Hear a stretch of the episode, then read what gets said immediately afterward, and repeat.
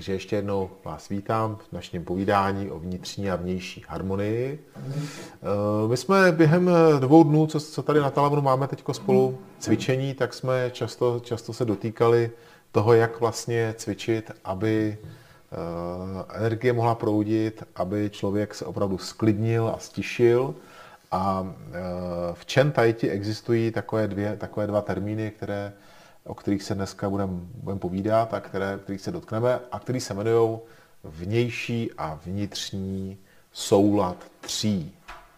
Vnější a vnitřní soulad tří. Proč vnější a vnitřní? Vnitřní týkající se našeho vnitřního jemného těla, jako je dech, mysl, inteligence, či energie a vnější týkající se našeho hrubého těla. Tai Chi Chuan patří mezi vnitřní školy bojového umění, mezi vnitřní školy čínského kung fu. A to, že patří mezi vnitřní školy čínského kung fu, znamená, že na rozdíl od vnější škol čínského kung fu začíná trénink eh, i začíná trénink vnitřní prací. To je to je ten rozdíl, to je to, co definuje vnitřní a vnější školu kung fu. Ehm, ta vnitřní škola kung fu nezačíná jen prací těla, jen, nezačíná jen tréninkem těla, i když víme, že když začínáme cvičit tai a postavíme se do první pozice, tak eh, po chvíli nás bolí nohy. A když pak začneme nabíjet hedvábné vlákno, tak to taky vyžaduje určitý trénink a určitou, řekněme, určitý čas, než si naše nohy zvyknou, než se naše tělo sformuje do pozice, takže bychom mohli říct, že to je určitě fyzická vnější práce a fyzický vnitřní trénink. Ale v tom cvičení, které, v kterém bolí ty nohy, není hlavním tématem posilování nohou. Hlavním tématem je tam práce s dechem, práce s myslí a protože to je hned vlastně na tom prvním tréninku, hned v tom prvním cvičení, tak proto se řadí Tai mezi takzvané vnitřní školy, protože ten, kdo přijde cvičit Tai tak se hned od začátku setkává s něčím, čemu říkáme vnitřní trénink nebo vnitřní práce. Abychom mohli eh, si lépe definovat eh, tu vnitřní práci, ten vnitřní trénink, tak eh, bychom měli říct, co to vlastně je, to naše jemné tělo. Já už jsem tady zmínil, že jemné tělo do, je, do, té, do, toho, do té definice jemného těla se řadí mysl, inteligence, naše paměť, eh, naše já samotné, naše vědomí a potom také energie či, která prochází nad tím tě, naším tělem. Či eh, je definice energie, která prochází celým vesmírem, prochází, prochází eh, všemi živými bytostmi a podle taoistické filozofie z energie či je tvořená naše země, je tvořený celý vesmír a jsme i my tvoření tou energií. Energie má různé povahy a my jako člověk máme takovou zvláštní vlastnost a schopnost, že můžeme s tou energií pracovat a můžeme tu energii nějakým způsobem dál přetvářet. Zatímco ostatní živé bytosti na naší planetě, tak eh, přirozeně pudově pracují s tou energií, to znamená žijí jaksi přirozeně v souladu s přírodou, tak člověk má natolik vyvinutou inteligenci, že je schopen se jakoby té energie, té přirozenosti přírody vzepřít a začít přizpůsobovat uh, svůj život tomu, jak uh, mu jeho inteligence radí, jak on sám chce. Má určitou svobodu v tomto smyslu. A uh, Energie či, eh, na rozdíl od eh, krve, která protýká eh, žilním systémem našeho těla, tak je energií, která je nehmatatelná, neměřitelná, je velmi jemná. Proto také v tom našem západním světě není úplně přijímána vědeckými kruhy jako něco, co se dá zařadit mezi jaksi vědu, mezi, mezi moderní medicínu, protože energie či souvisí s naším tělem, souvisí s, s tím, jak naše tělo funguje, jak je naše tělo zdravé nebo nemocné a souvisí právě i s čínskými bojovými uměními, které energii či využívaly k obraně a nebo i k útoku. Ehm, energie či proudí eh, po těle tzv. meridiány, což je síť drah, eh, které eh, jsou zmapované právě tradiční čínskou medicínou a historicky definované. My ty sítě dráhy, ty sítě drah také známe, také s nimi určitým způsobem pracujeme. Známe minimálně několik základních bodů, které jsou pro cvičení Tai Chi důležité, tak aby energie Qi mohla proudit a mohla jaksi správně, harmonicky proudit naším tělem.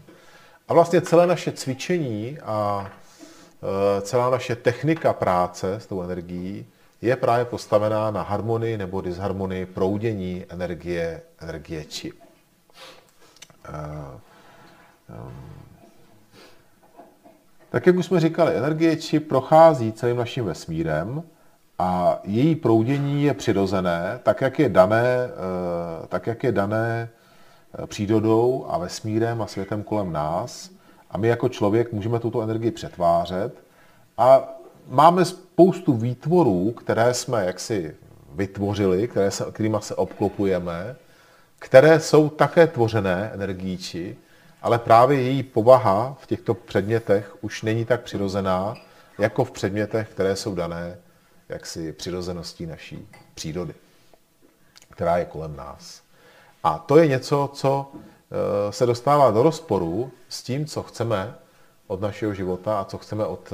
Eh, a to, co právě řeší Tai Chi Chuan, umění Tai Chi Chuan, a to je právě snaha o to nalézt zpět svoji přirozenost, svoji harmonii. Jinak nemusíte tu být, Karle, můžete klidně pryč jako jak chcete. Jako, aby jsme tady se jako smáli a tady povídal, to není nutný přeci. Jako. Je to úplně dobrovolný tady, jo? nemusíte jako někdo být. tak, a uh, takže, takže uh, uh, energie či je základním jaksi fenoménem, na kterém je cvičení Tai postavené, ať už na její kultivaci, na její snaze rozproudit jí v našem těle, a na eh, snaze, aby proudila harmonicky naším tělem. Podle tradiční čínské medicíny spousta problémů, které vznikají, ať už zdravotních, psychických, jsou právě způsobené tím, že energie tím naším tělem neprochází tak, jak by měla. Víme, že vlivem našeho věku, vlivem ročního období, energie tělem proudí různým způsobem a člověk eh, právě díky své inteligenci se vzepřel přirozenosti, která je kolem, kolem něj, tak jak eh, se chovají zvířata. My jsme říkali, že zvířata se chovají půdově, čistě přirozeně, tak jak příroda funguje. Jinými slovy, jejich režim života je jiný v zimě než v létě, jiný na jaře. Jejich režim života je jiný, když jsou mladí nebo když jsou staří. Ale my jsme si vytvořili svůj vlastní svět, v kterém žijeme, eh, svůj vlastní svět jakéhosi komfortu, jak my říkáme. Vymysleli jsme žárovku, vymysleli jsme světlo, které nám umožnilo jak si se vzepřít eh, té přirozené jak si proměně délky dne. My si to možná neuvědomujeme teď právě už ani moc, ale ten, ta délka dne se výrazně mění, záleží na tom, na kterém místě na Zemi žijete, ale ta délka dne se výrazně mění. A v době, kdy člověk neměl světlo, neměl elektřinu, tak i měnil svůj, svůj režim a svoji fungování během dne. Právě podle toho, jak dílka, jaká dílka dne, dne byla, jak dlouhý byl bílý den jak dlouhá byla noc. To teďko tak není. Stejně tak i eh, se týče tepla, taky jsme vymysleli způsob, jak být eh, zaopatřený a být celý, celý rok v ideální teplotě. Takže v létě máme klimatizaci a v zimě máme topení a tudíž zase můžeme ten život žít v podstatě bez změny. To znamená, ať už je jaro, léto, podzim, zima, tak my fungujeme stále stejně. Na tom jsme také postavili naší ekonomiku a fungování naší společnosti, to znamená, pořád chodíme do práce v stejném čase, je jedno, jestli jste v zimě nebo v létě v práci, pořád to funguje stejně, až na několik možná takových extrémních situací, které ale nebývá moc. A tohle je velký rozdíl a víme, měli bychom vědět, že to je vlastně fenomén posledního století, Není to něco, co eh, tady na Zemi bylo, bylo dlouho a je otázka, k čemu to dál povede. A právě cvičení Tai Chi Chuan eh, jak si nás učí zpátky eh, lépe vnímat a cítit to, jak energie či proudí a jak, jak, je, jak my jsme v harmonii nebo v disharmonii díky tomu, jak žijeme. Eh, nechci tady eh, jak si vytvářet dojem toho, že je špatný, že máme žárovku, nebo že je špatný, že si můžeme zatopit. Ale chci tím říct, že ztrácíme cit pro to, jestli to, jak žijeme a to, jak se chováme, je ku prospěchu nás samotných. A Tai Chi Chuan jako umění práce s energií a práce právě s naším jemným tělem a s tím hrubým tělem by nás měl naučit zpátky získat ten cit a víc vnímat to, jestli to, co teď dělám, je něco, co mě v tom životě jaksi pomáhá, nebo co mě v tom životě ubližuje.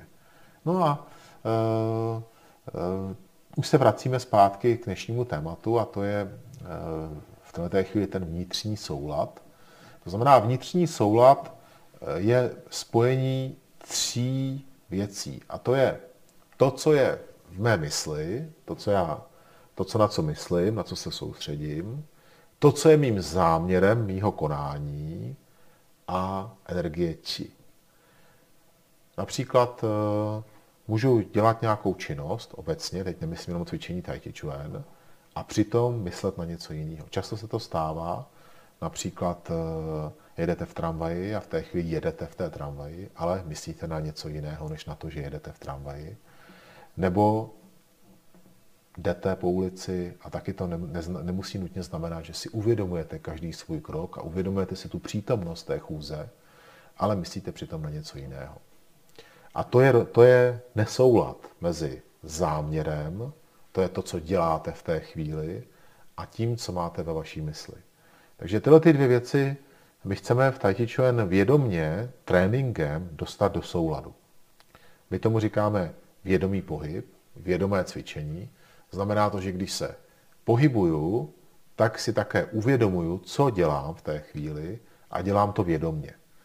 To je část toho vnitřního souladu a uh, má to a používáme proto různé techniky. Víme, že mysl je uh, vrtkavá, že mysl utíká, často nás vláčí uh, jaksi světem podle toho, co vidíme, cítíme a co vnímáme. To znamená, možná tady někdo mi dá zapravdu, že můžu cvičit formu, tvar nějakého pohybu, ale myslet na to, jak mě bolí nohy. A ta mysl tím pádem není v souladu s tím, co dělám, protože já něco dělám, ale myslím na to, že už ty nohy mě bolí. Takže ta mysl v té chvíli se soustředí na to, na, to, na ten věm, který získává ze svého těla, jak už jsem říkal, na to, co cítíte, na to, co vidíte, co, co vnímáte kolem a přitom děláte svým tělem něco jiného, co s tím, na co myslíte, nesouvisí. Takže my se učíme různými technikami a víte, že, že i online se scházíme na meditaci a snažíme se v té nehybné meditaci právě čistě jenom trénovat to, abychom dokázali mysl přivést k přítomnosti. Zní to velmi jednoduše, je to velmi snadný úkol, to znamená být v přítomnosti, uvědomovat si, že teď tady sedím, poslouchám povídání, přemýšlím o tom, co, co se tady povídá, mám přirozeně nějaké otázky třeba, nebo sám nějaké, jak, si, jak bych to chtěl rozvinout jinak, anebo sedím a poslouchám, jak tam Jaybo jí teď nějakou večeři a tam něco zvoní vzadu a já na to myslím v té chvíli, protože to slyším, říkám si, co to je za zvuk, ten zvuk neznám. A v té chvíli to moje tělo sedí tady, poslouchá to povídání a já přemýšlím o tom, co tam vzadu je za zvuk. Takže tohle to znamená to rozdělení. Rozdělení mezi tím, co moje tělo dělá a tím, na, co já, na čím já přemýšlím. A tohle to je část toho vnitřního souladu, kterého chceme dosáhnout. Jak toho dosáhnout? Čím lépe vím, co dělám, čím lépe si uvědomuju, co dělám, tím také lépe se na to můžu soustředit. To se týká právě cvičení Tai kde začátku já napodobuji pohyb a pokud jenom napodobuji ten pohyb, tak vidím toho učitele, jak cvičí, napodobuju to podle něj a když potom tam toho učitele nemám, tak cvičím po paměti ty pohyby, ale nevím, co znamenají, nevím, k čemu jsou, nevím, jak je provádět, tudíž ta mysl se nemá úplně přesně na co soustředit. Čím lépe rozumím těm pohybům, Čím víc si uvědomuji, že to je zavření, otevření, že tam je nějaká asi spirála, že to má nějakou aplikaci, nějaký smysl ten pohyb, tak začne ten záměr v mé hlavě být zřetelný a začne se jaksi spojovat s tím, co tam v té chvíli dělám. Víte sami, že často opravujeme pohled. Dneska jsme několikrát o tom mluvili. Třeba cvičíme a říkáme, nedívej se dolů, nebo soupeř je před tebou a ty se díváš doprava. To také hodně souvisí právě s tím záměrem. Kdy, kdy se pohybujete tím tělem, jako byste chtěli někoho udeřit třeba, ale přitom váš pohled míří někam jinam. To znamená, že i váš záměr v té chvíli je směrovaný někam jinam. Je velmi málo pravděpodobné, že myslíte na to, že tady do někoho tlačíte, ale koukáte jinam. To je velmi málo pravděpodobné. Takže většinou ten pohled trošku naznačuje to, jestli jsem si vědomý toho, co dělám a jestli skutečně je to, co dělám. Tahle ta vědomost je velmi jako zajímavý fenomén. Je to něco, co stojí za to i nad rámec cvičení tai nějakým způsobem kultivovat a přemýšlet o tom. A e, je spousta škol filozofických a duchovních, které se čistě zabývají právě tím vědomým pohybem. A ať už třeba cvičíte tai nebo třeba vaříte, tak právě ta schopnost vařit tak, že tvoje mysl je absorbovaná čistě do té činnosti, kterou děláš, jsem na to úplně soustředění, neutíká mi hlava v té chvíli kolem, tak tohle je ta schopnost, kterou my hledáme a to je ta schopnost, která se říká být v přítomnosti. Být v přítomnosti. Um, proč je to tak důležité? No, protože potom, ve chvíli, kdy moje tělo fyzicky něco vykonává a moje mysl je přítomna tomu konání a já se na to soustředím, tak energie či proudí správným směrem je soustředěná. Ta energie se vkládá do té činnosti, pokud já se na ní soustředím. A tohle je ten třetí bod toho vnitřního souladu. To znamená, jestliže chci, aby vnitřní soulad nastal, musí moje konání být v souladu s mým záměrem, moje mysl musí být při tom cvičení, musím si být vědomý toho pohybu a když se to stane, tak či bude proudit. Tak či bude proudit. Ještě je tam jeden aspekt, který jsme nezmínili, a to je dech. Proč? Protože energie či proudí podle toho, jak dýcháme. Jestliže vydechuju a nadechuju, energie do mého těla vstupuje a z těla odchází. Ve chvíli, kdy vydechuju a dělám pohyb a představuju si, nebo uvědomuju si tu činnost, a ten dech je v souladu s tou činností, tak potom energie či může proudit. To znamená záměr, dech a či. To jsou ty tři aspekty té vnitřní, té vnitřní práce, toho vnitřního souladu. A eh, jak toho dosáhnout? Určitě, abych mohl ten vnitřní soulad trénovat, musím přestat myslet na to vnější, co tam dělám v té sestavě. Takže my jsme dneska začali mluvit o vnitřním souladu, ale dalo by se říct, že ten vnitřní soulad přichází až potom, co se dostatečně dobře naučím ty vnější pohyby.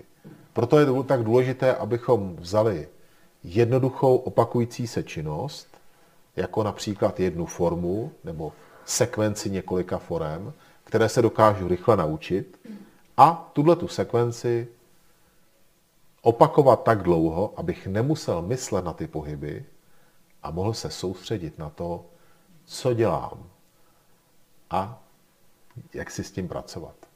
Představte si to jako u jakékoliv jiné činnosti. Jo? Jako bychom třeba, když se vrátím k tomu vaření, tak si představte, že vaříte a nejdřív se učíte, jak krájet tu cibuli třeba, jaký krájet, jakou technikou to dělat. A když tu cibuli krájíte, tak musíte dbát na to, jak dát prsty, jak hýbat nožem. Ale v určitém stádiu už na to nemyslíte. Vezmete nůž do ruky, cibuli a krájíte. To je ten stav, kterého chcem dosáhnout i při cvičení tai. Postavím se a začnu cvičit formu. A tu formu cvičím správně a už nemusím na to myslet. V té chvíli můžu více si uvědomovat, co dělám v té chvíli a více se zaměřit na ten vnitřní soulad.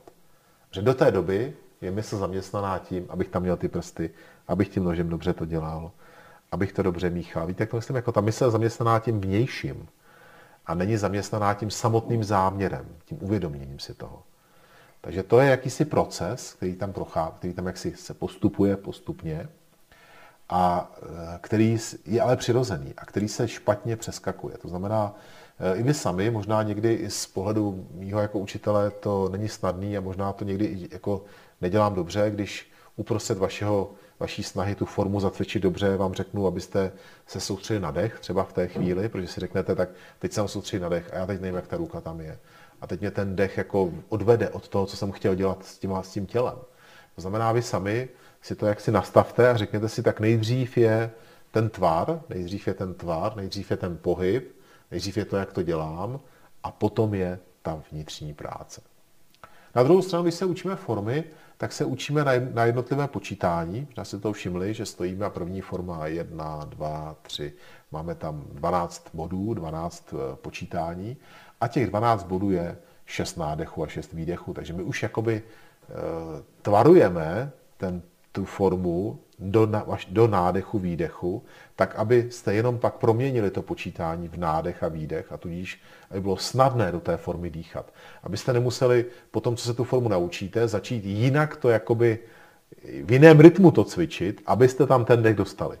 Takže už teďko vlastně ty počítání těch forem jsou udělané tak, aby se mohl do těch počítání jednotlivých dýchat. Uh, Vnitřní soulad eh, eh, vede ke, ke klidu, ke stišení. Eh, my máme v, v Akademii kaligrafii od mistra Jutience, na který je napsáno Tin Jung Yang, tři znaky, které znamenají sticha vzejde vše dobré, ze stišení vzejde vždycky vše dobré, jak si pro naše tělo, pro nás samotné. A to je také symbolem jaksi i našeho cvičení. My chceme aby na začátku došlo ke stišení, ale co to znamená stišení? Ke stišení naší mysli. Jak můžu stišit mysl, která je neposebná, která pořád tiká, pořád utíká, takže ji přivedu k tomu záměru, který v té chvíli dělám. Tím se moje mysl stiší.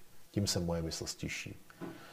Je to v dnešní době velmi cená dovednost, řekl bych skoro, ale jakoby těžko dosažitelná. Možná, že jednou to bude velmi drahý kurz, když někdo bude umět někoho naučit, jak tu mysl mít stišenou, protože to bude velmi ceněná dovednost, protože v dnešní době stále se eh, jaksi nástroje k tomu, jak tu mysl odvádět, odvádět její pozornost, jak tu mysl, jak si, jak bych to řekl, jakoby rozbouřit, tak ty nástroje se stávají stále sofistikovanější a sofistikovanější. Vemte si, že není to tak dávno, co člověk vlastně kolem sebe stále vnímá jenom realitu. Já jsem nad tím někdy přemýšlel, to si třeba v reklamě, vůbec eh, v těch toku informací, které k nám přichází. Představte si, že když se vrátíte 100 let zpátky, možná, že už je to, už je to možná díl než 100 let, tak eh, možná 150 let zpátky, tak když pekař upek housku, tak vzal a křídou napsal na tabuli čerstvé housky. A ta reklama, kterou on vytvářel, bylo jeho sdělení těm, co šli kolem, že tady má čerstvý housky. To znamená, ta informace přesně se jako potkávala s tím, co ten člověk dělal. Víte, jak myslím, jo? To znamená, když jste se ráno probudili, tak jste vyšli ven a většinu vidí věcí, co, jste, co k vám přicházely jako informace, jako data, byly data, které se shodovaly s tím, co jste viděli kolem sebe. To znamená, na ceduli bylo napsáno čerstvé housky, makové, a tam byly čerství makový housky a takhle se to jako shodovalo. Takže to, co vaše mysl vnímala a viděla, tak se shodovalo s tou realitou, která je kolem. Ale postupně, jak se, jak, jak eh, se zlepšovala technika reklamy, tak nastal takový zásadní obrat, který bych řekl, že pro nás, pro všechny byl velmi zásadní, že se oddělila ta, ta skupina lidí, která vymýšlí o tu reklamu, od těch lidí, kteří vyrábí ten produkt. Tohle to byl ten zásadní krok, že najednou se vytvořil tým lidí, který přemýšlí o tom, jak to sdělit tomu člověku, aby si tu věc koupil, ale nepřemýšlí o tom produktu. Ten produkt o tom přemýšlí někdo jiný, kdo ho vyrábí. A ty asociace, které se k tomu jakoby vážou, začínají být čím dál tím jaksi, jaksi vzdálený od té reality toho produktu jako takového. To znamená, víme sami, že někdy se dostává ta reklama na hranici toho, kdy nám začíná lhát a začíná mluvit o něčem, co v té realitě ten produkt ani neumí nebo nedělá. Někdy se eh, tyhle ty reklamní agentury brání tomu, že říkají, že to je nadsázka. Že jo, často se mluví, to je nadsázka. To je nadsázka, že vám to zachrání život. Když vám ho to nezachrání nikdy. Jo? Ale je to jako součást té reklamní kampaně. A já to říkám proto, že ta mysl začíná dostávat informace, od v té chvíli se probudíte a otevřete oči, vemete dneska už právě sofistikovaný mobil do ruky, eh, vemete tablet, vemete telefon, ale už i když si sednete do nějakého dopravního prostředku, já jsem teď dlouho metrem nejel, ale, ale eh, když jedete metrem třeba v Číně nebo v, tak, nebo v Singapuru, v zemích, které v tý, s tou technikou bych řekl, jsou trošku dál než my, tak v podstatě neustále, tam máte všude LCD displeje a neustále na vás jakoby promlouvá něco. V Číně dokonce to je v autobuse. Víc? V autobuse. Sedíte v autobuse a té stěně za řidičem je obrazovka a ty lidi buď to koukají do své obrazovky, anebo koukají do té obrazovky. A vlastně neustále, vlastně ten mozek neustále při, přibírá různé informace. A teď ty data, které vidíte, už jsou z 90% iluze. Už to vlastně není realita. Tam letí nějaký drak, který nikdy nebyl nikde. Je to výsledek jakoby nějakého digitálního že, jako procesu. Takže vy vlastně od, od, od, to, od té okamžiku, kdy se probudíte, tak neustále vidíte iluzi. Iluzorní věci, které ve skutečnosti neexistují. Dokonce se mluví o tom, že člověk, který příliš dlouho je, v, jak si hraje dlouho počítačové hry a je příliš dovnitř, dovnitř eh, toho systému, tak má problém žít v tom šedém obyčejném světě. Protože ten obyčejný svět je takový jako nedokonalý. Tudíž, jakmile máte virtuální realitu a jste do toho zapojení několik dní a pak se tu virtuální realitu sundáte, tak najednou ty zdi jsou takový obyčejný a všechno je obyčejný. A, takže je to velmi těžké se jaksi porovnat s tou realitou, která je skutečná, vůči té realitě, která je virtuální. Já to říkám proto, že to nastavení, které vznikne, ten člověk začne vlastně, ta mysl začne přehodnocovat eh, jaksi věci a začne úplně ty kritéria, eh, které máte nějak nastavené, tak začne měnit ve vašem těle. A to je to, co vás potom udělá jaksi nešťastným, když jste uprostřed přírody, protože ta příroda pro vás je jaksi vlastně nereálná. Vy vidíte stále tu iluzi, která do vás neustále proniká a pak když vidíte realitu, tak eh, ten mozek asociuje to s tou iluzí a je to velmi těžké to propojovat dohromady. A to je velmi nebezpečné. Myslím si, že to je něco, co ještě později zjistíme, že je velmi, velmi nebezpečné, protože vlastně to člověku, v člověku to nastavuje úplně jiné asociace, úplně jiné, jiné propojování, než když jste stále v realitě. Co to znamená? Když se ráno probudíte, vidíte, že je ráno, vaříte si čaj, vidíte, že to je čaj, prostě sledujete tu realitu, vnímáte tu realitu. A tohle to je, tomu říkáme právě ten vnitřní soulad. Vnitřní soulad znamená, že když pijete čaj, tak pijete čaj. A ne, že když pijete čaj, to koukáte, říkáte, to vypadá jak v tom filmu. To znamená, že ta mysl už asociuje ten, tu věc s nějakou iluzí, kterou viděla někde jinde. Už to propojuje úplně jiným způsobem. Už je velmi těžký pro toho člověka vidět tu realitu, která skutečně je. Takže tohle je něco, co, eh, co je, pro nás, co je bych řekl, strašně důležitý právě proto, abychom si uchovali eh, jaksi takové to mm, přirozené vnímání. A nebylo to, to vnímání přirozené nějakým způsobem narušené. A Tai Chi Chuan ve snaze najít vnitřní soulad se snaží, aby člověk jednoduše byl si vědomý přítomnosti a vědomý té činnosti. K tomu patří vnější soulad. Vnější soulad tří mluví o našem těle a o tom, jak eh, tělo se má pohybovat, jakých pozic se má dostávat, aby ta pozice byla v souladu, v harmonii. Co to znamená? Ta harmonie eh, vnějšího těla znamená jednoduše, aby nedocházelo k nějakému napětí přílišnému. To znamená, celé to tělo je soustavou kloubů, které spolupracují spolu a vytváří různé pozice tak jak se otáčíme, rovnáme, přenášíme váhu, zvedáme ruce, vytváříme různé pozice a tyhle ty pozice mají určité zákonitosti. A ty zákonitosti mluví právě jsou důležité znát proto, abychom byli schopni vytvořit eh, harmonii v té pozici jednotlivé. Ta první z těch třech harmonií, z těch třech souladů, je harmonie mezi ramen, ramenním kloubem a mezi kyčelním kloubem. Jednoduše proto, že mezi kyčlí a ramenem je páteř a páteř je flexibilní. Můžete s ní otáčet, jak chcete. Tudíž pokud začne páteř se otáčet jinak, než se otáčí kyčle a ramena, tak tam dochází k, k prutí. Proto my se učíme napnout páteř, napnout záda, jak si narovnat záda a učíme se, aby tam, kam se pohne kyčel, se pohly také ramena a ten pohyb byl v souladu. Ve chvíli se přestane kyčel pohybovat, přestane pohybovat rameny a tím docílíme toho, že zůstaneme uvolnění. Je to něco, co se musíme naučit. My tak se nepohybujeme. My se pohybujeme úplně nezávisle. Většinou kyčlema skoro vůbec nepohybujeme a pohybujeme hodně ramenama, pohybujeme hodně tělem.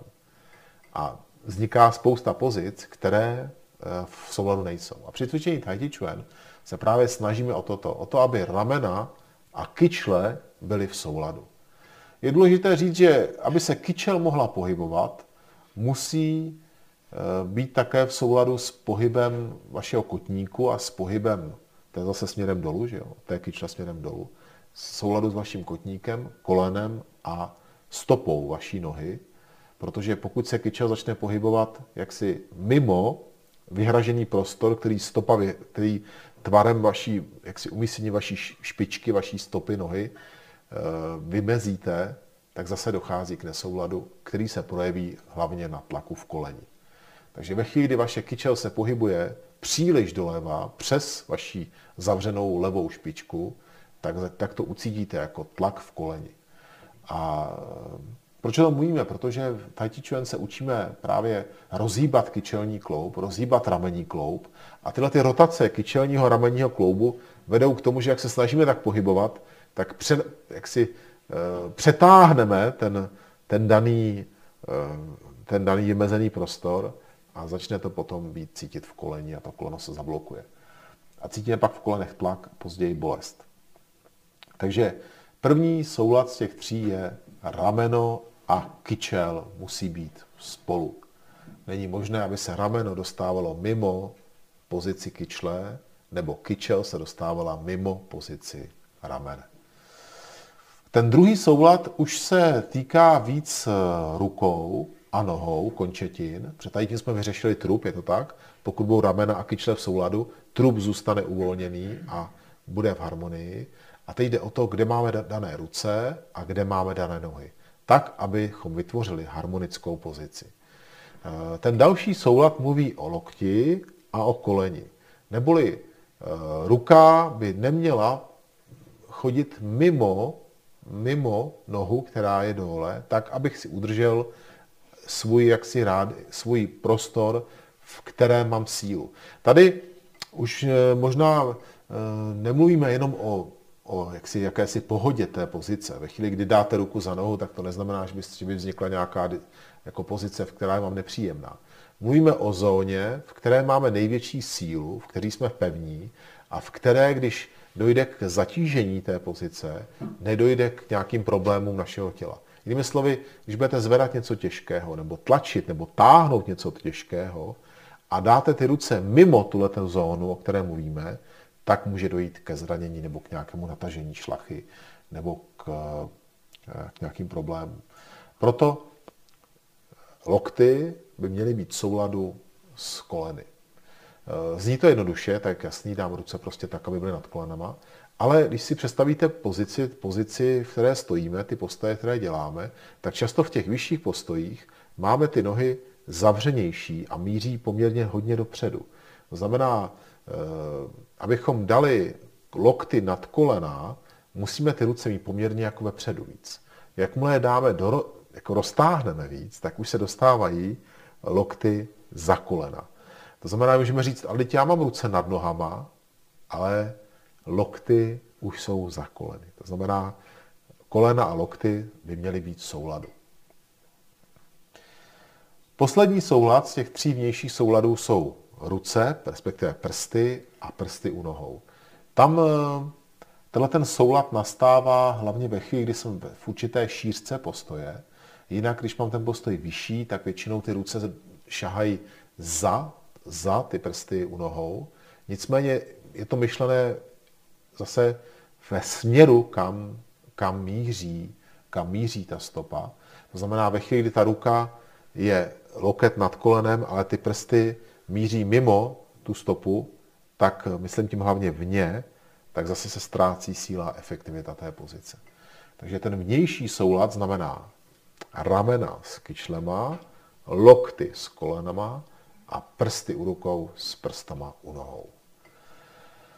Ehm, pokud eh, se naučím cvičit a držet tu pozici uvnitř té zóny, o které mluvím, a uvědomovat si to, pokud se mi podaří mysl přivést k tomu, co dělám, tak nastane něco, čemu říkáme klid, stišení.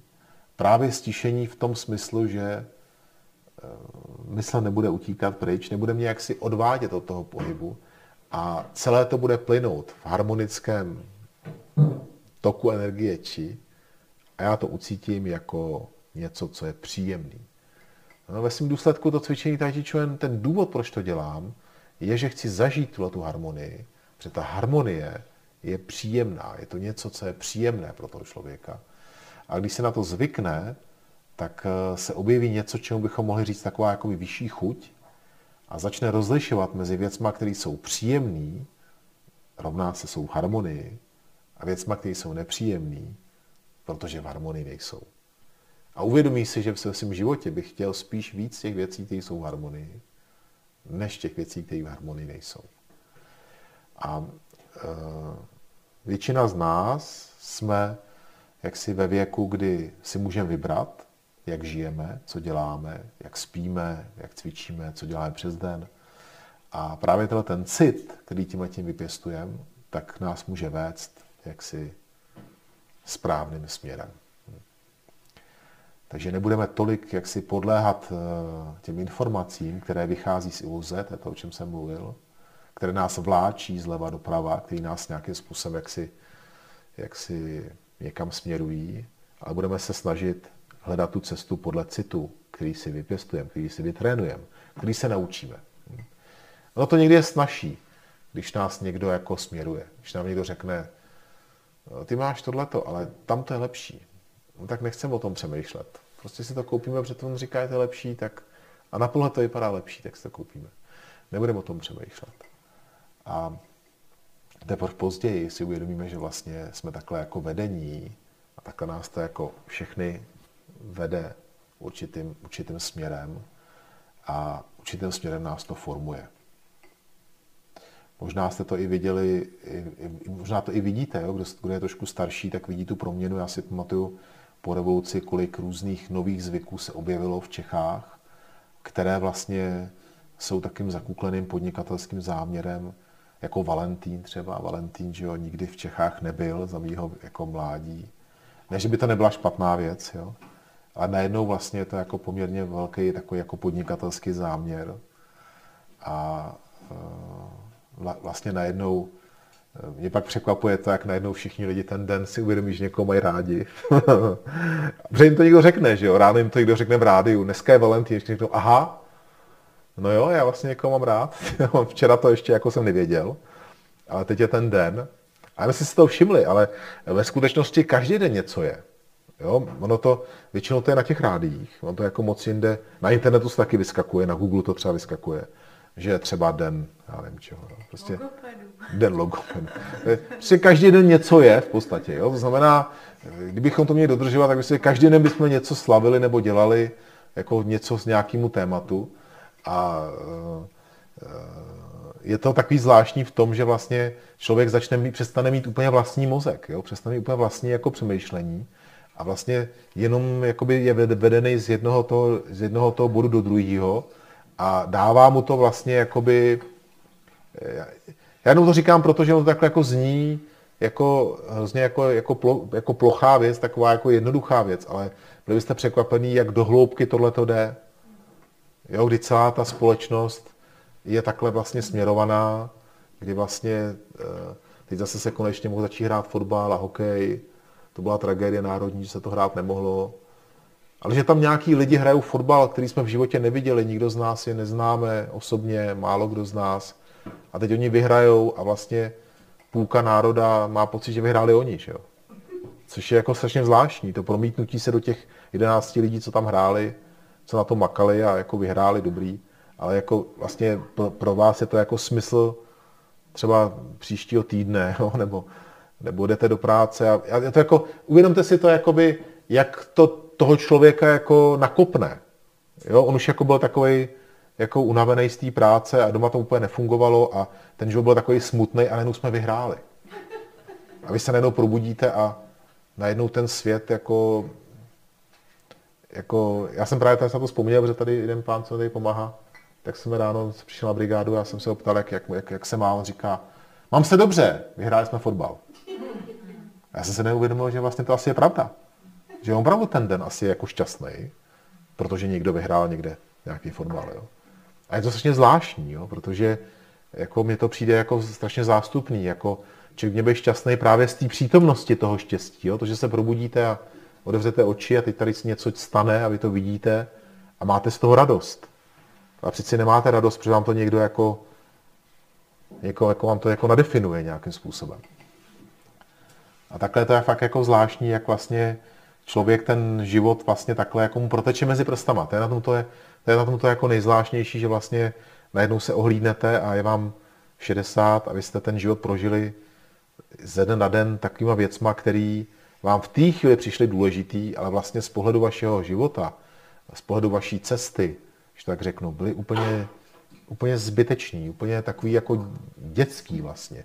Vlastně zůstanete takým dítětem pořád, který mu dávají různé hračky a různé zábavy a, a vy tím žijete a vlastně se tak jako prožijete tím světem a vlastně na konci uh, jako pak umřete prostě.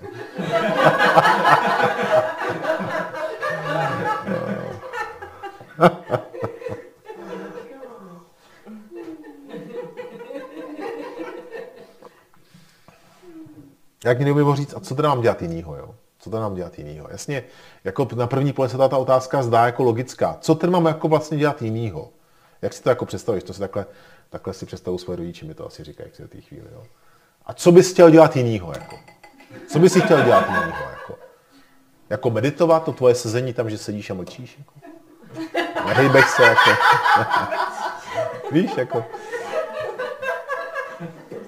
Jo, ještě, ještě, vždycky, ještě vždycky na to byla taková dobrá odpověď, to je sobecký. Protože se zajímáš o sebe. No to je sobecký, protože my se nezajímáme o sebe. My se zajímáme o společnost a o děti a o tohleto. A ty se zajímáš o sebe. Jo? Ale přeci všechno je, všechno, co žijeme, se, se jako týká nás. To přece není sobecký. My žijeme nějak svůj život a každý krok, který děláme, každý nadechnutí jsme my. To znamená to, že uh, si sednete, to, že jdete to, že jdete do fitness a tam cvičíte, aby vám vyrostly svaly, nebo to, že jíte zdravě, abyste pak nemuseli doktorovi, to, že meditujete, abyste právě byli schopní udržet tu mysl v nějakém rámci, to přeci všechno patří k tomu, aby se s tím svým tělem, ať už tím jemným nebo tím hrubým, mohli správně fungovat a správně, správně ho vést. Takže eh, tohle je něco, co právě ale ta společnost jako nám nikde nena, jako nenabízí. Že jo? Protože když nám to bude nabízet, tak vlastně to se to špatně dá jak si komercionalizovat ta věc. Že nikdo nechce, aby jsme byli skromní a nic jako možná pár aktivistů různých, je to tak? Nelídejte letadlem, nejeste tohle, nekupujte si tyhle ty věci. Ale my vždycky máme, vždycky ty lidi považujeme za takový extrémisty, za takový lidi, co jsou na okraji společnosti a vykřikují něco. Ale my přeci tady žijeme ten život jako všichni, jak máme. A tyhle ty lidi najednou jako něco vykřikujou a hned se na ně zaměříme, jo? tak se zjistí, že Greta, když letěla tím letadlem, tak tam taky jedla z nějakého plastu. Ha? Vidíš, taky jedla z plastu. No tak já půjdu a tady vyhodím zase nějaký plasty, protože Greta taky jedla z plastu. Jo, protože to je takový jako, jako zvláštní fenomén, že my jakmile prostě někdo přijde a upozorní na něco, tak se na něj zaměříme. Ne na sebe. Víte, jak myslím, že jsme řekli jako, hele, možná to je jako dobrá myšlenka, řekl, a co ty? Co ty? Jo? Takhle to dělají děti, je to tak? Když jdete dítěti, uh, ty jsi takový, řekne, a ty jsi taky takovej. Je to tak? Takhle to dělají děti.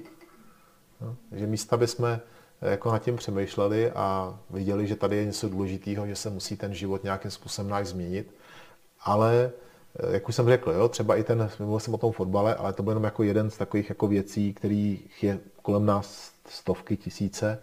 A to je to, co vlastně našemu životu dává radost a štěstí, v čem my se cítíme šťastní a spokojení a v harmonii a co, co skutečně tu harmonii tvoří. A to je to, o čem my tady dneska mluvíme. Mluvíme tady o třech vnitřních souladech, o tom, že člověk, který je skutečně v harmonii, nepotřebuje žádné vnější, jaksi eh, vnější dotace k tomu, aby mohl být v harmonii, aby je šťastný.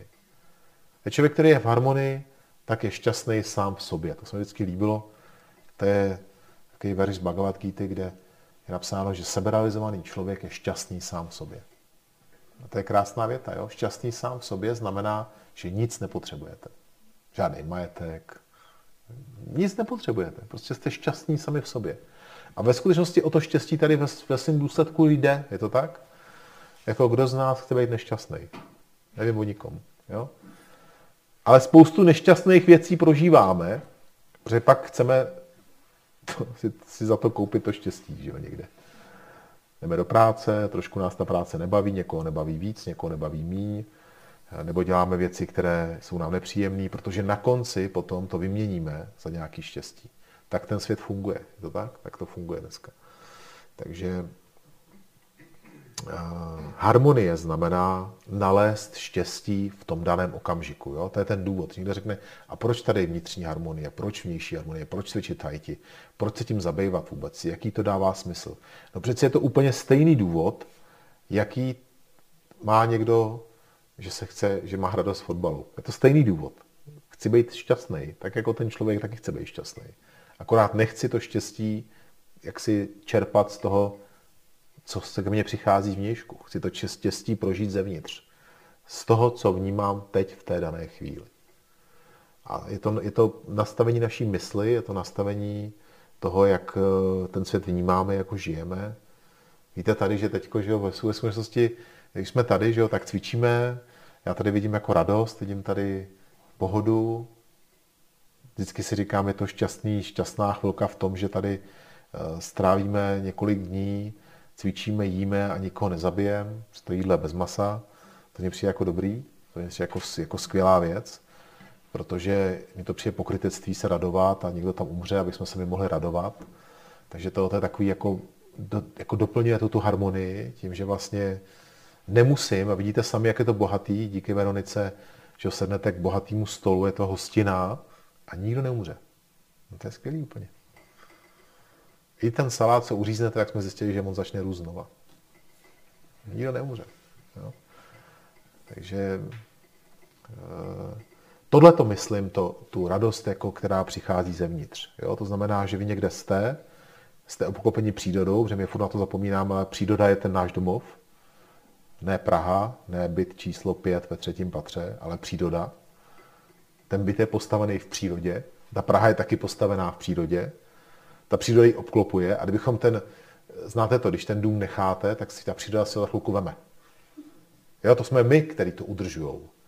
Jo, ono to vypadá, jako že ta Praha, jako by tam ta příroda nepadla, mi vždycky se mi líbí, jak, jako, tak jako, že jo, v tom našem, jak bych to řekl, tou naší povahou řekneme, sem dáme strom. Jako jsme to byli my, kteří o tom rozhodují. Jako na tom území tam té Prahy asfaltovaný, sem dáme strom. A když jsme tam chvilku nebydleli, tak těch stromů tam bylo spousta všude. Protože příroda je ta, která o tom rozhoduje, ne my.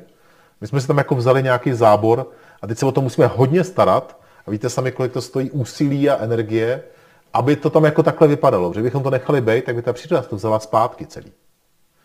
Takže příroda je to, kde žijeme. Příroda je to místo, kde žijeme.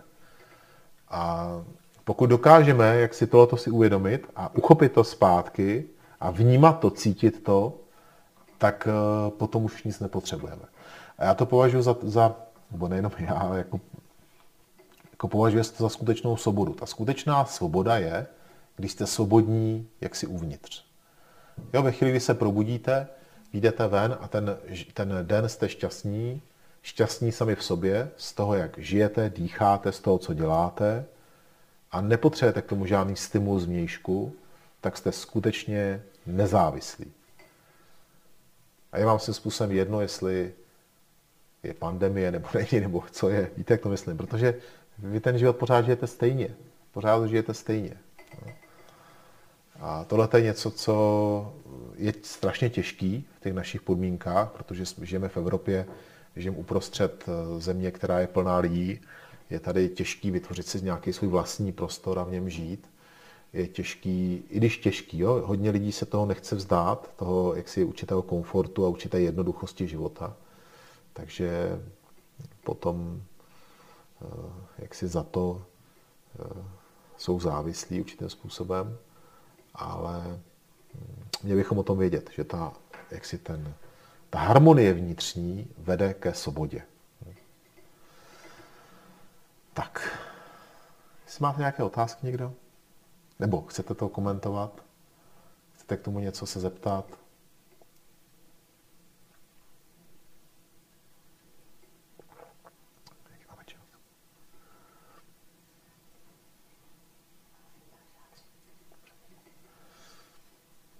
Jsou tam nějaké otázky online? Nic? Klidně se můžeme vrátit zpátky k té, k té vnitřní harmonii a té vnější harmonii, tak jak jste ji pochopili, můžeme se klidně o tom ještě bavit, když se chcete na něco zeptat. Praktického třeba ze cvičení, jak to řešit, jak to prakticky dělat, tak klidně o tom můžeme mluvit. A nebo něco, co se to úplně netýká. Nevadí. Nevadí. Máme čas, můžeme klidně o těch věcech povídat. Když chcete se na něco zeptat, tak klidně se ptejte přivedlo přemýšlení, jak si říkal, že ten vnitřní soulad můžeme řešit ve chvíli, kdy ten vnější máme pořešený. A já si říkám, že vlastně jakoby i to by mohlo mít několik úrovní. Ne? V jednu chvíli jako už, už, už umím ty pohyby a řeším si, kam třeba směřuju tu energii, třeba z hlediska, z hlediska té bojové aplikace a tak, ale ve chvíli, kdy začínám, tak dokonce se říká i taková ta mysl začátečníka, že ten člověk jakoby naopak se na to musí hodně soustředit, co dělá, tak třeba řeším nějakou úplně základní věc, rovnám si páteř a taky v tu chvíli tam vlastně musím být přítomná v tom okamžiku. Tu mysl směřuju někam, ne přítomnosti, může to být tak jako... Já nevím, jestli to je... nějaká souvislost. Já je to slyšet eh, přes ten mikrofon, takže ta otázka byla, jak vlastně souvisí ta mysl začátečníka, o které se říká, že je stejná jako mysl mistra, s tou skutečnou myslí mistra, jo? nebo toho, kde je pokročilý. A je tam takový trošku háček v jedné věci. Ano, eh, z pohledu soustředění je skutečně ten člověk na začátku soustředěný na, že jak si dostává informace k té technice, tak se soustředí jak si na ty pohyby, soustředí se na to, tudíž se mu snáze udržuje ta mysl přítomná v tom daném cvičení. Je tam trošku jakoby problém jiný věci, že vlastně my chceme, aby v tom souladu vnitřním byl ještě soulad dechu a pohybu. Jo. Často člověk, který eh, jakoby, eh, pojď se, ve chvíli, kdy ty se soustředíš na, na to, aby ta technika byla správně, tak ta tvoje snaha provést to správně vytváří tenzi v tvém těle. Jo, ta tenze je daná tím úsilím. Takže když se postavíte a začnete opravovat si ty pohyby, tak je tam takové jakoby určité úsilí. Každý z nás to úsilí vnímáme jinak. Někdo nedejchá třeba. Dejchá velmi mělce. Někdo je napjatý. Má napjatý tělo. A to napjatý tělo má proto, že se soustředí na ten pohyb. A tohleto úsilí vytváří tenzi. To znamená, já vlastně, abych mohl dosáhnout toho vnitřního souladu, tak potřebuju se, potřebuju jakoby se zbavit toho napětí, které vede z toho, jak se snažím to zacvičit dobře. Takže ve chvíli, kdy já to... Zac... Takže je to tak jako, jako jo i ne. Jo? Vlastně ve skutečnosti ta mysl začátečníka je opravdu soustředěná na tu danou činnost, ale nevytváří to tu vnitřní harmonii protože je zároveň jako v napětí z té činnosti jako takový. My vlastně chceme na to tady zapomenout. my se chceme postavit a jen tak cvičit, přirozeně cvičit, abychom mohli stišit mysl a přitáhnout ji k tomu záměru a k tomu dýchání. Už nemůžeme myslet na to, jak to je. To už vytváří tu tenzi, která potom brání tomu samotnému proudění té energie. Taky někdy, eh, vzpomínáš, eh, to jsme o tom dneska nemluvili, taky někdy se mluví o takovém procesu, kdy na začátku student, když jde cvičit Tai Chi Chuan, tak eh, jeho tělo neumí ty pohyby a jeho mysl a inteligence nerozumí tomu, co má dělat. Jo, to je takový ten začátek. Prostě. Jak Číňané říkají, tělo neumí, mysl nerozumí. Já neumím nic, ani tomu nerozumím. Zní to jako zlé, že jo, ale jako známe to, jo, známe to. A potom musí logicky nastat fáze, a to je důležitý vědět, kdy ta mysl tomu musí začít rozumět. Bez toho se to nemůžu naučit. A to je důležitá věc, že často člověk jakoby, jakoby chce víc to jako okoukávat a méně o tom chce přemýšlet. Ale na začátku mysl rozumí, tělo neumí, to je druhá úroveň. Takže mi někdo řekne navíjení, řekneš, já vím navíjení. Navíjení je tady ta osmička, je to v prostoru, dva kulový klouby, kyčle ramena, ale neukážu ti to. Jako já vím, jak to je, ale to tělo se to ještě nenaučilo. No pak je fáze, kdy mysl tomu rozumí a tělo už se to naučilo.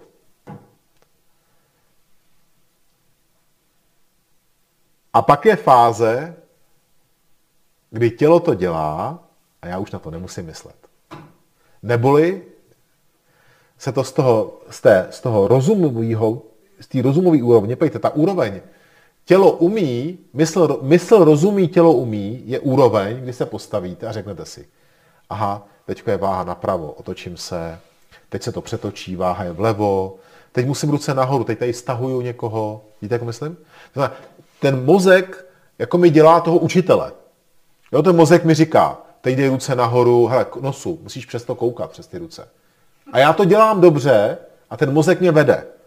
To znamená, já to cvičím hezky, navenek se na to někdo podívá a vy řeknete, jo, ten člověk to dělá dobře, ale ten člověk to dělá dobře, protože na to myslí, protože jak si to vede rozumem. Vede to rozumem.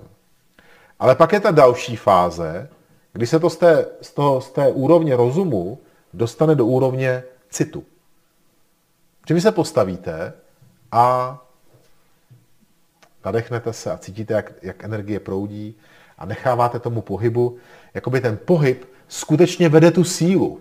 Protože ten dech není pořád stejný. Jednou ten dech je, je plnější, jednou ten dech je, je rychlejší. A vy se přizpůsobujete tomu, jak dýcháte. A celé to tělo je vedené citem. Rozumíme si, jo, trochu? To je jasný, že jo, toto. Rozumíme si trochu. Jako u jiných umění, jako tak. Prostě rozumíme si tomu. Takže v této úrovni, kdy to je vedené citem, já můžu skutečně stišit mysl, jenom vnímat svůj nádech a výdech, vnímat energii, která proudí a dosáhnout té vnitřní harmonie. A aby to nebylo jednoduché, tak v této fázi ale je velmi těžký tu mysl udržet. Protože v této fázi můžu myslet na co chci. A stejně to zacvičím dobře. Proto se říká, že, je, že ten začáteční často jakoby se na chvilku dostane na tu úroveň toho mistra, protože jak je zaměstnaný těma pohybama, tak je sice v tenzi, ale ta mysl jenom řeší ty pohyby. Jo? A e, svým způsobem, já jsem to, to je možná taková zajímavá i jako věc, e, teď jsme narazili taková zajímavá věc, protože e, my jsme teďko nově začali cvičit jednotlivé úrovně a řekli jsme si, že vždycky tu úroveň budeme cvičit nějakou dobu, to znamená, že pět forem budu cvičit nějakou dobu. A já když vás tady vidím cvičit, vidím, jak učím, učím vás to a vysvětluju vám to, tak si uvědomuju, jak s přibývajícím časem začínáte cvičit lépe a lépe a bude těžší a těžší tu mysl, jak si ovládnout. A přirozeně, tak jak to bylo právě v minulosti, mám chuť vás naučit další formu. Proč? Dobře zase ta mysl bude, jo, to je nový, aha, jo, a jak to je, ukaž. A ta mysl bude taková jako mít radost. Jako když, víte, jak to myslím, jako když nakrmíte zase ně, jako nakrmíte to oslíka a on zase poběží. Jo? Protože už dlouho jako jste mu nic nedali. Jo, ale ve skutečnosti je to ale právě dobře, že jste mu nic nedali dlouho. Protože ta mysl potřebuje přestat konzumovat ty věci. To děláme celý den. Teď na tom je to všechno postavený. Ráno zapnete mobil, podíváte se na zprávy a teď si představte, by tam byly pořád ty samé zprávy. Pořád ty samý, jo? Pořád by tam bylo, meditoval jsi už dneska, jo, a také by tam bylo furt to samý by tam bylo. Příroda je v háji, dělej něco pro sebe, jo, a tak by to bylo furt stejný. A tak byste to zapli a po čtvrtý byste to nezapli, protože ta mysl by neměla novou potravu. A ty zprávy by ztratily smysl. Proto se pořád vymýšlí, co je novýho, i kdyby to mělo být, já nevím co. Proto ještě, že máme ty celebrity, které jsme si vymysleli my sami nějak. Všimněte si, jak je to směšně ještě v Čechách, že jak je to malá země, tak v Číně je to, že jo, menší město a my jsme jako celá země, takže ty celebrity jsou úplně směšní. Je to nějaký, nějaká paní, která vyhrála nějakou tam jako soutěž Miss, Miss někde Praha a vzala si nějakého slavného člověka, ale ona už s ním čtyři roky není, ale furt je tam mezi těma celebritama, aby teda se o někom mluvilo, protože jinak bychom neměli s kým o kom mluvit v podstatě. Takže často se jako na to podíváte a chvilku přemýšlíte, říkáte, kdo to je, tohle to je. Jako proč, proč, o něm, jako proč si mám o něm něco přečíst o tom člověku, jako, jaká je jeho kvalifikace? No protože on před pěti lety s někým byl, no tak teď se tam dostal na ten seznam, takže oni za něm vždycky jednou za rok přijedou, zeptají se ho, on třeba říká, že jo, takový to říká třeba, že má třeba nový křeslo doma, nebo něco. Jo, prostě úplně, jako, a teďko ta paní se s ním povídá, mu říká, že nový křeslo, teď my jsme předělali tu terasu tady, jo, ale takových lidí je asi 8 milionů v České republice, kteří si koupili nový křeslo a předělali terasu. A zrovna ta, ta paní na tom seznamu těch celebrit, takže eh, jako se nám dostane do hledáčku. A my, my vlastně tím trávíme, já nevím, 10 minut svého života, to se možná řekl jako málo ještě, jo. A teď vlastně jako, jako zase, vemte si jako, jako, uh, vemte si to jakoby, jak, jako, jako kdybychom to nějak dokázali jako sečíst, jo. Vemte si ten život, uh, ten, kdo tady zase už trošku starší, tak mi dá zapravdu, vemte si jako, že třeba, nevím, tak ještě člověku 50, tak má za sebou 50, 50 krát léto, 50 krát Vánoce a čeká ho kolik? Tak 20? nebo 25 Vánoc, to není moc, jako. Když se tím zamyslíte, jako, tak to není moc. Jo, a teďko ten čas vymezený pro jeho život zaplňuje tím letím, že se třeba čte, že ta paní tamhle měla to křeslo a pak se zase přečte, že, nebo že třeba, já nevím, že třeba v Nikaraguji se něco stalo. V životě tam nepojedete. Nikdy to místo neuvidíte. Možná to místo ani není. Že ho nikdy neuvidíte. Je nakreslí na mapě, že jo, a někdo tam asi byl, tak vám třeba řekne, jo, to místo existuje, ale vy tam jako nikdy nepojedete. Ale dalších 10 minut strávíte tím, že si jako přečtete, že, eh, že třeba teď, že jak je to kolem té pandemie, tak si vždycky objeví třeba Venezuela zvládla dobře uh, očkování. A za, za tři měsíce. I přesto, že Venezuela zvládla to očkování, tak je tam teď těch lidí zase o tisíc víc nakažených. Ale ve vašem životě to nic nezmění. Ve vašem životě se nic nezmění. Kdyby ve Venezuele tam umřeli všichni na to očkování, tak by se nic nezměnilo. Bychom tady všichni žili furt stejně. Jo?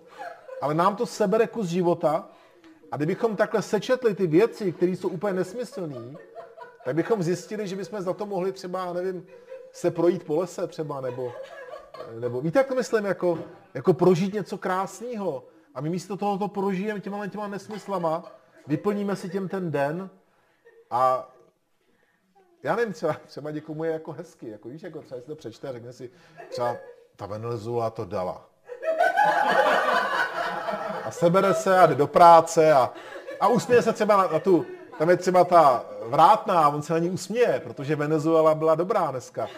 Tak se na ní usměje. A kdyby ta Venezuela to nedala, tak by třeba na ní se zamračil, já nevím. Ale prostě ten život vlastně, jsme úplně rukojmí těle těch jako věcí. Jo? A, eh, a já naštěstí žiju, žiju třeba život takový trošku nezávislý tím, že se pohybuju vlastně mezi eh, lidma, jako jste vy, ale jako matně si vzpomínám, že jsem asi eh, ve svém životě jsem asi půl roku chodil do práce.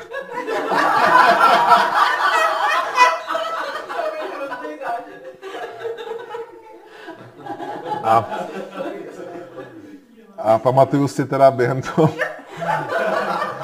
půl roku, že tam právě jsem jako, jako vlastně si uvědomíte najednou, že vlastně vy, když jako tohoto nevíte, tak ještě jste jako v té společnosti jako najednou nějak jako jiný, že jo? protože oni se o něčem baví a teď uh, vy vlastně jakoby ne, ne, nemůžete s nima jako zapříst rozhovor, protože vlastně jakoby, jakoby nemáte o čem si povídat. Jo? A tohle to vás nějakým způsobem vymezí uh, v té společnosti a, a uh, vlastně vás to trošku nutí se jakoby tím letím zabývat, jo, těma věcma.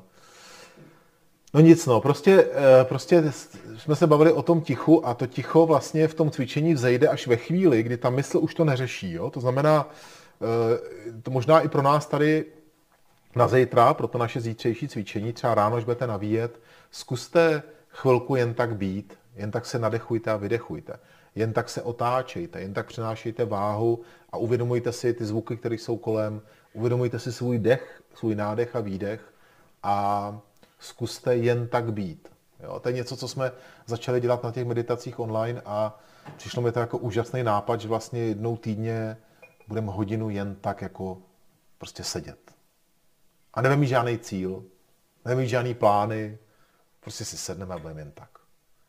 A je to úžasný a tady, tady je na to šance, tady ten les třeba to skýtá obrovské jako možnosti a doporučuji, pokud eh, vás bolí nohy, tak eh, vemte karimatku a jděte do lesa a zkuste si sednout ke stromu a říct, já tady jen tak budu. A uvidíte, jak ta mysl bude jako z toho jako nespokojená. Ta mysl vás nedovolí jen tak být.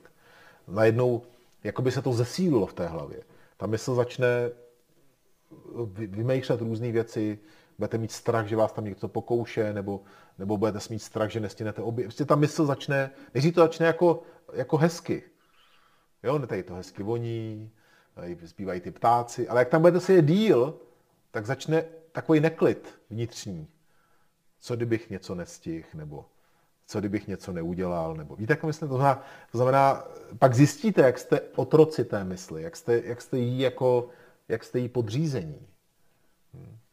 Proto vlastně v minulosti i v Joze, ale i v, to, i v té taoistické filozofie byla spousta různých jaksi takových výzev, které Někteří mniši taoističtí třeba díky čikungu a díky meditaci třeba přestávali spát a nespali, meditovali v noci, eh, někteří drželi dlouhé půsty třeba.